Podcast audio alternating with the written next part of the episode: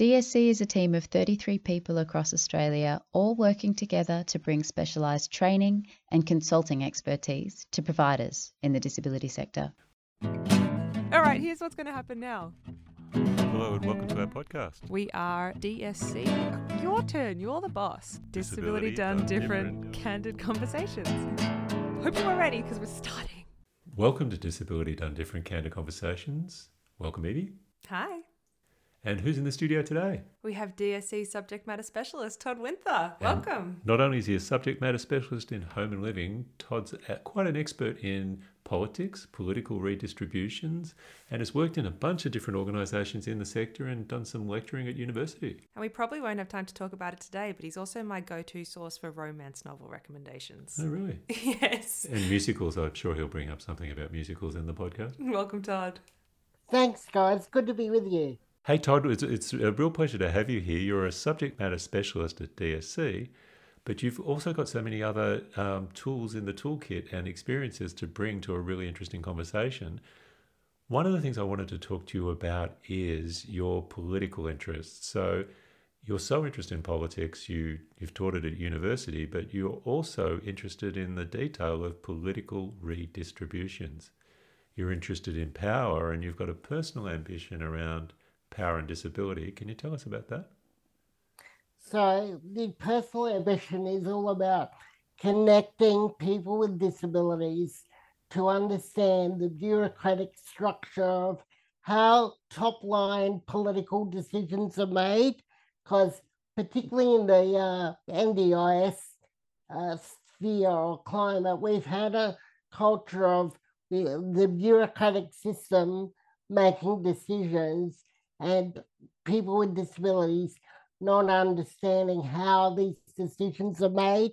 And then the reverse, we've had people with disabilities providing feedback, but we haven't had the bureaucratic structure necessarily translating that feedback into effective action.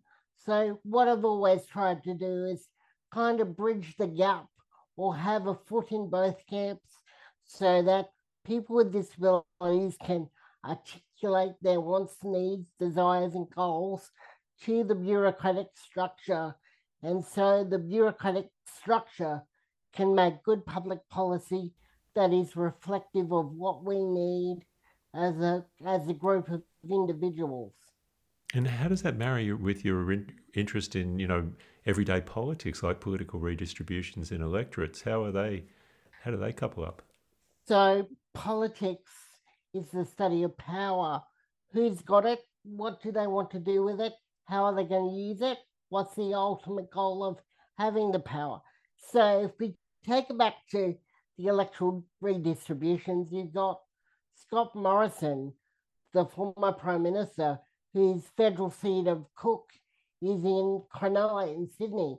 Now, I've never been to Cronulla, but by studying his electorate, you get a sense of what are his values, what are the electorate's values. His whole political persona is centered around being an average boy at Cronulla, going to the rugby league, representing the average uh, person who lives in that electorate. So you can, understand the demographics of the electorate, where it is location wise, what what's important to them as a group of people. You get a real sense of these are the people that vote for Scott Morrison or any other politician. So to understand how federal politics work, you need to understand how all the electorates across the country work as well. So, Todd, you've obviously got a very keen interest in politics and NDIS, um, an interest that's very personal. But let's talk a bit about your journey to here. Can you tell our listeners a bit about your background? Uh, well, when I was eight months old, I got diagnosed with cerebral palsy, spastic quadriplegia. My parents were in their early 20s and they had no exposure to cerebral palsy. They hadn't heard the term before. And the way that the pediatrician described it to them was that I'd be intellectually disabled, I would be a vegetable, I better be placed in an institution my parents got told to forget about me and try for another baby. And I'm only sitting with you here because my parents didn't take that, that advice. Mm. You actually went to a special school, didn't you, Todd? Yeah, because I was diagnosed with an intellectual disability and I wasn't progressing at the rate of an average person my age. Like, for example, I couldn't talk till I was four and a half and wasn't toilet trained until well into primary school. I started at a, spe- a special school and I was given specialized learning. So by the time I was eight or nine, I was then able to go to a mainstream uh, public primary school full time. So you're quite positive about that special school experience, aren't you? Yeah, I wouldn't be here if it, if it wasn't for that specialized education because it wasn't only about teaching me how to talk or improving my mobility, it was about connecting with the world around, around me. That special school taught me how to drive my wheelchair, for example, and um, I still use skills that they taught me every day of my life, even without realizing it. And for example, where we're in a traditional uh, primary school setting, uh, people would teach other children how to handwrite. At the special school, they acknowledged that I didn't have the mobility in my hands to do that. So they taught me how to improve my memory instead. And that's held me in good stead. And again, these are techniques that I still use today, more than 30 years later. Were there points where you were sort of stuck with, and we can edit this out if you don't want to answer it, Todd, but you're becoming aware you've got a great intellect and yet it's not being recognized. Uh, people are, are treating you as though you're you've got an intellectual disability, and the stress that must have caused you. You know, when you have that awareness. Am I making I, this up? Mm, no, I can see where you're coming from. I guess the, my own awareness of myself didn't come to like you know until I really hit my straps. Got to bear in mind too that I wasn't the only one that was intellectually capable in that special school. And when I transferred into that mainstream setting, I transferred with nine other kids who were from that special school who I grew up with. Obviously, not all of them went to university and did full time jobs, but they're all capable in their own ways. And we were taught how to interact with each other but also in the wider world. I guess I look back on my time at the special school as a real grounding of this is who I am as a person with a disability.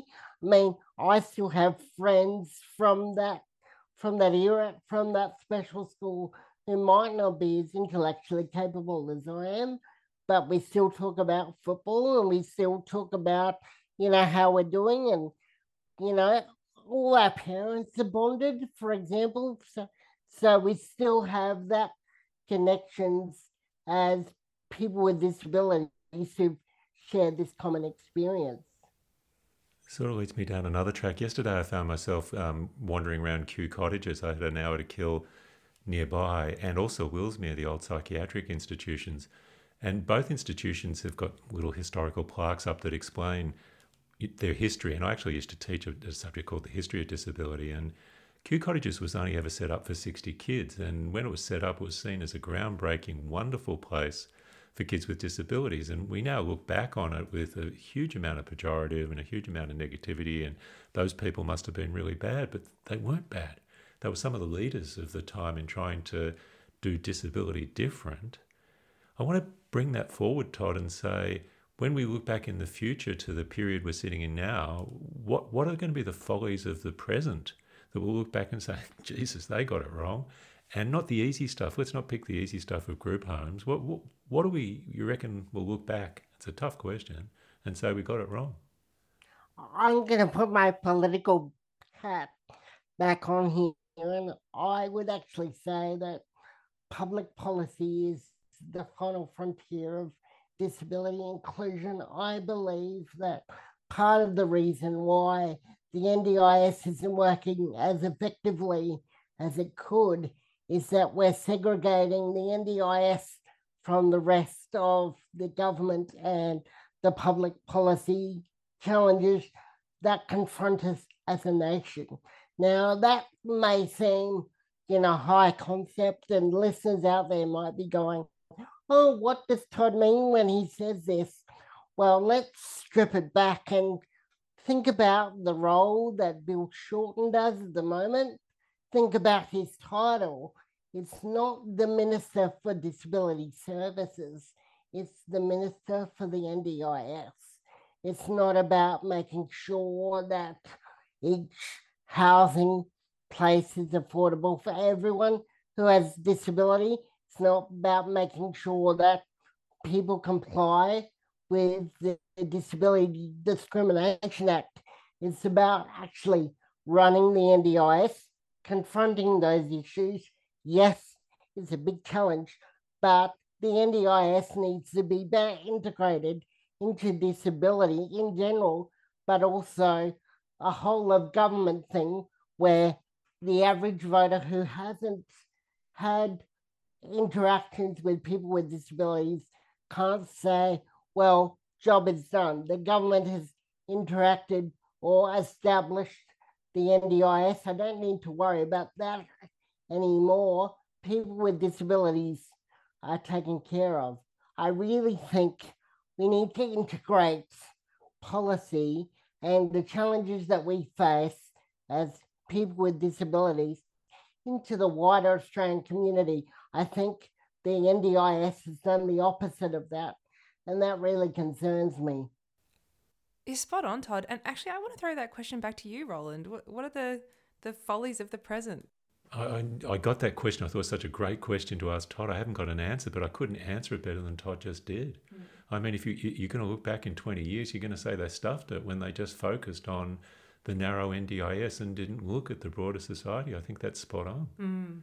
I, it really leads me to the next question I wanted to ask you, Todd. It's that ability to project forward and look back. And about a year into COVID, I heard a, a commentary saying, COVID is going to change our society, but we, we, we don't know how.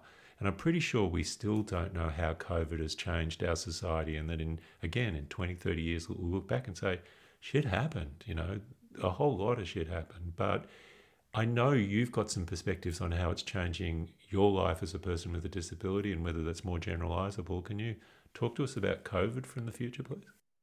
Sure. It's really a good news, bad news situation for people with disabilities and society at large, I would say the negative or the bad news is for the rest of the community.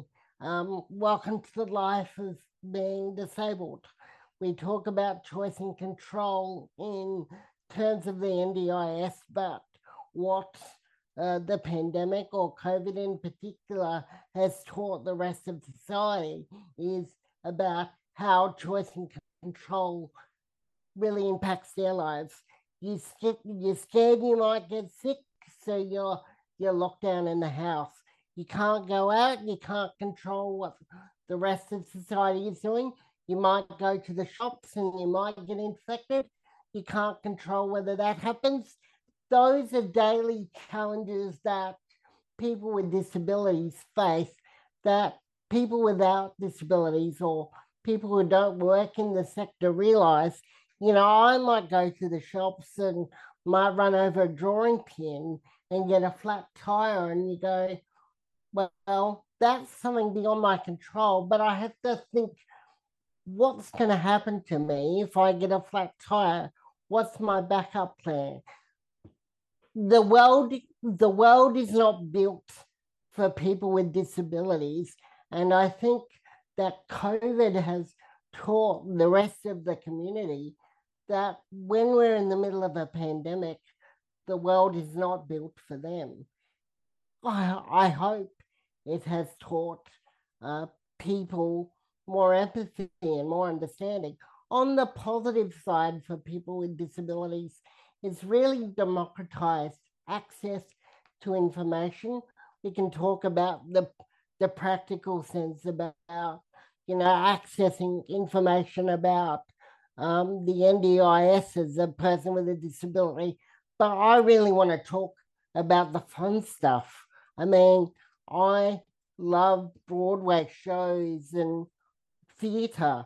When uh, Stephen Sondheim turned 90 18 months ago, I was able to watch a, whole, a, an all, all-star show on iTunes coming in from New York with all these cast members who were locked in their house during the pandemic. If I was not forced to isolate during COVID, there's no way I would have been able to go to New York or even to Sydney or to Melbourne to experience these wonderful opportunities. So I think it has allowed people with disabilities to be feel more included. The information has come to us, the entertainment has come to us.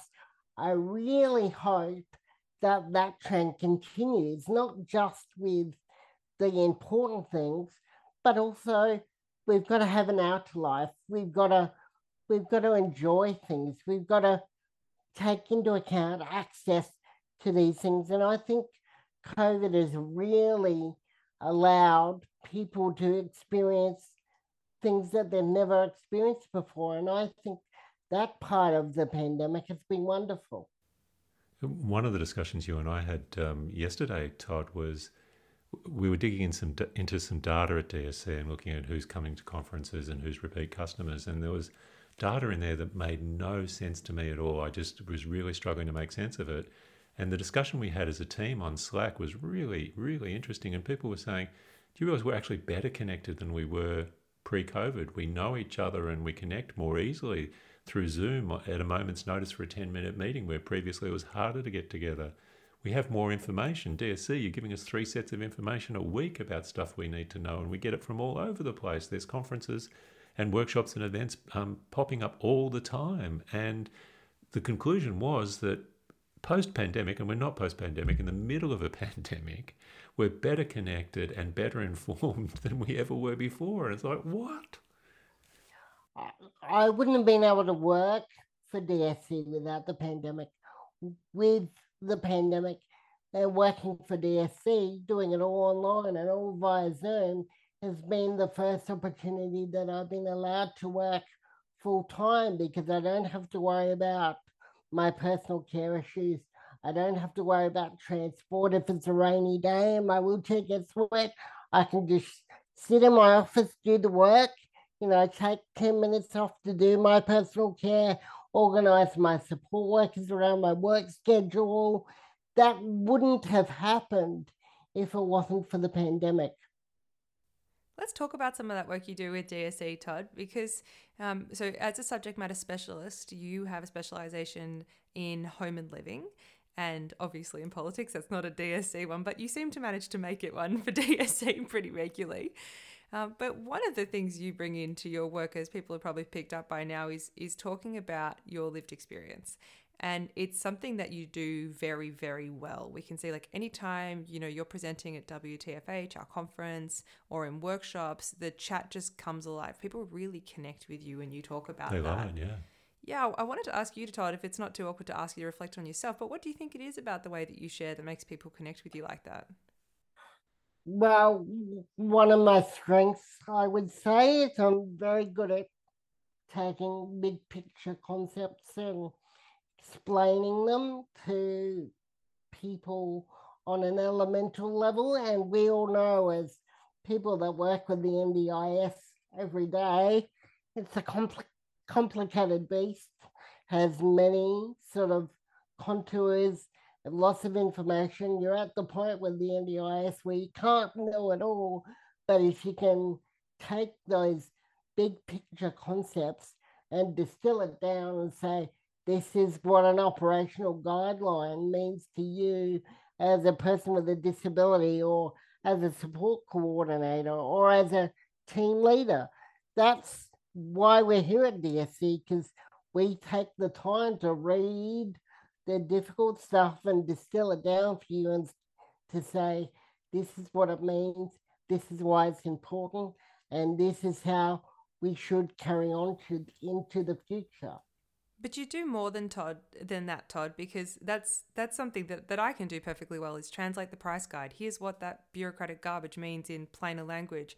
But what I think you you have a real gift to do is the and this is why it matters. I think you do an awesome job of translating, you know, this policy or this piece of you know bureaucratic information into the, the impact in people's lives and and you use your own story i think particularly well to do that.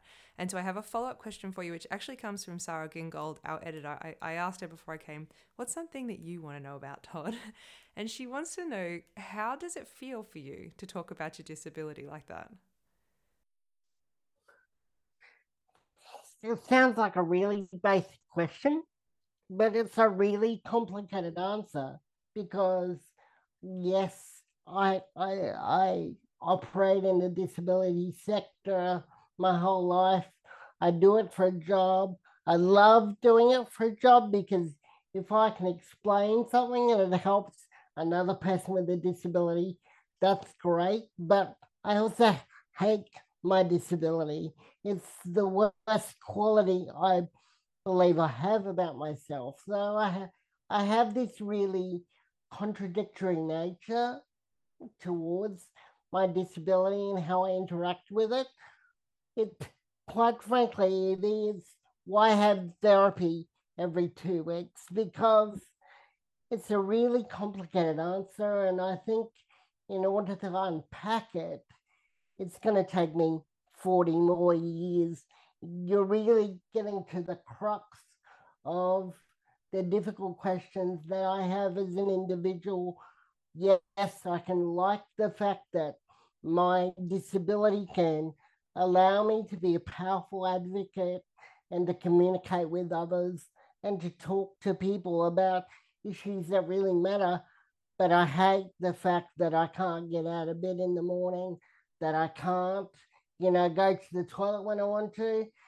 But these are the stories that I share because it's really important to have a multi-dimensional picture of a, a person with a disability.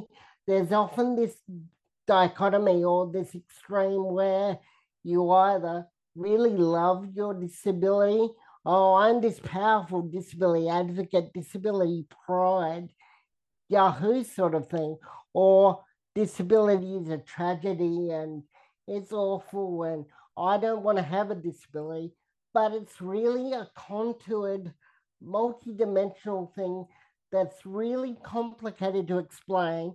And even if somebody had the identical disability to me that was affected in the same way, the way that they would respond to their disability could be entirely different. Part of it is biological and physical, but I think it's also environmental too, because one of the great things that my parents taught me, and I know that they'll be listening to this, but they taught me how to stand up for myself, but also how to articulate things in a really honest, really direct, really powerful way, because it's what they do as individuals. You spoke for a moment there about disability pride, Todd, and, and what you said um, gets you on the wrong side of a lot of the disability pride movement, I would have thought. Mm. And a lot of what you said was about nuance. And I'm going to speak personally, I'm not going to speak for anybody else, but it seems so often in the disability sector we can't do nuance. We, you know, you're black, you're white, you're for, you're against. You, you're positive about disability pride, or you're not. And what, what you're arguing for is nuance, but that costs you, doesn't it? Yeah, because there's a reason for those extremes, Roland, and we we have to every day we have to front up to the agency and say, for example, that it's reasonable and necessary to get out of bed in the morning.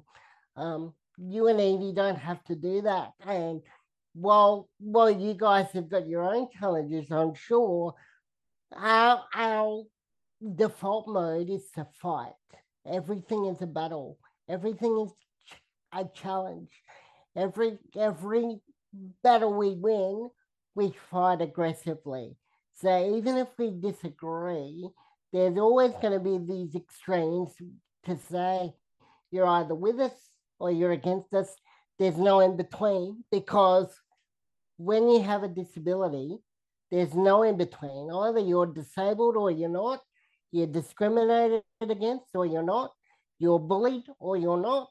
And I think the not the nuance is really difficult to get out because disability leaves no room for nuance.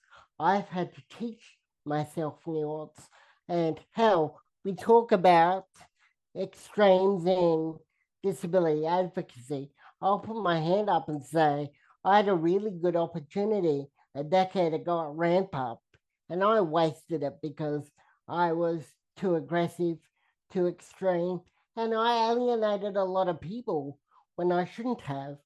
And from from that experience, I've taken away the lessons of nuance where there there's more than one way to say something and it's not being for or against something there are good points there are bad points and uh, there's lots of gray in between mm. yeah so todd you, you've learned to pull yourself back as, as you've grown older from the FU response, from the uh, the the response you really want to give to be more nuanced, or you've become more nuanced? Well, Asking for a friend. My, my whole my whole life has been a, a an aggressive response, and I'll just say to that pediatrician that I mentioned earlier, what I've discovered in therapy was that um, my whole life has been about proving that pediatrician wrong. Bugger you, you said I was intellectually disabled. Bugger you, you said that I wouldn't be able to contribute to society. Bugger you, you said that I belonged in an institution. I will show you. And because I spent so much time saying bugger you to to the pediatrician, I wasn't able to develop uh, a life around me. I wasn't able to be happy. I spent too much time saying, Bugger you, you're wrong. I'm going to prove you wrong, and here's how I'm going to do it. That, that came at the expense of developing friends, developing relationships, developing a life outside my disability. And as I say, that's that's why I go to therapy every two weeks because most of the time I go to my counselor every two weeks and I go, oh, my life is really, really bad. And even though he's not disabled, he goes, it's okay. I'm here to listen. You're in a safe space to unload. And that's what I do. And then I use those sessions and then I move on and then search for the nuance. I guess. Oh, wow. I'm I'm so glad you can speak so openly about all this stuff, Todd, because it's such a gift that you give people when you're willing to be It's so yeah true. so honest about your own experience like that. I think it's a real testament to the importance of having people with disability, people with these lived experiences at the center of everything that we're doing, and not oh God, I can't believe I just said it that way. It felt ugh, coming out of my mouth. It's not what I meant. I wanted something bigger than that about like what you would say is giving the power to people that it belongs to. And and on that track, I want to ask you, Todd, about one of your more I mean, potentially controversial opinions, which is that the CEO of the NDIA doesn't need to be a person with a disability. Take us there. Well, I'll qualify that answer and say the CEO of the NDIA doesn't need to be uh, a person with a disability because I believe that the the chairperson of the NDIA needs to be a person with a disability because they handle the strategic direction of where Mm. the scheme wants to go. The CEO, it, don't get me wrong, it would be great if that person was uh, disabled, but the CEO's job is to carry out the wishes of the board as headed by the chairperson. I think it's more important that the chairperson of the board be a person with a disability because they set the direction of where we're going to head, not in just, you know, the next six months to a year, but five years, 10 years, 20 years into the future. So, Todd, let's wind this up. I, you floored Evie and I a number of times with your responses today, and we're not easily floored. And I suspect it's because you're bringing the conversation back to a place that um, we probably struggle to belong. So it, it's really interesting to, to have the conversation with you. I want to take it somewhere else and ask you who your political hero is, because I, I, I, know. Uh, I'm probably going to tear up. Um, my political hero is um, Franklin Delano Roosevelt. And for those people who aren't history lovers, he was the longest serving American president between 1933 and 1945. That sort of bookends between the start of the Great Depression and the end of World War II. And he's re- responsible for getting the United States out of both crises. But the reason why he's a hero to me is because he did it all while sitting in a wheelchair. He contracted polio 11 years before he became president of the United States. And he had two goals in life. He said, One day I'm going to walk and I'm going to be president of the United States. Franklin Roosevelt achieved being the greatest American president of the 20th century, but he did not achieve his goal of walking. He did it all by sitting in a wheelchair. He was tremendously ashamed about being disabled, much like myself, but his leadership, his power, his gravitas, his knowledge all came by being disabled, again, like myself. And what his experience literally taught me was yes, you can achieve great things.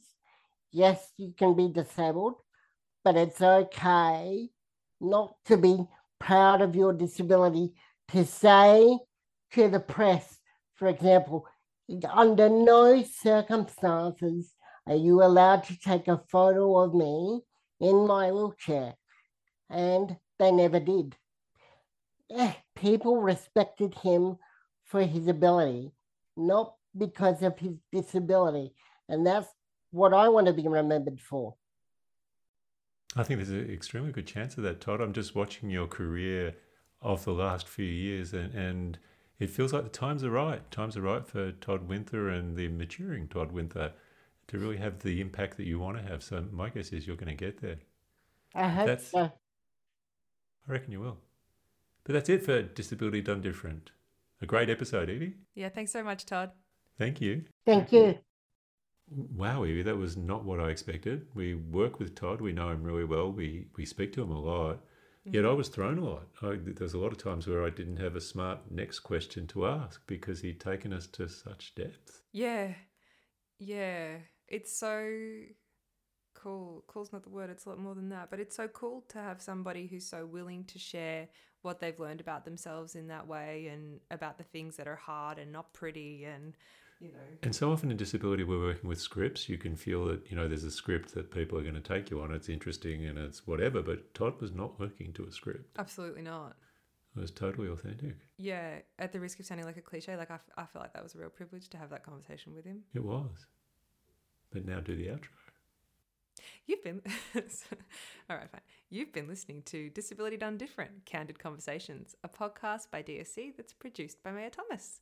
You can subscribe anywhere you get your podcasts or at teamdsc.com.au slash podcasts. And we also like five star reviews, even though none of you ever give us any. you don't give us any. It's not like we're getting other reviews. But anyway, if you want to, you could. It's my birthday next week. All right. Bye.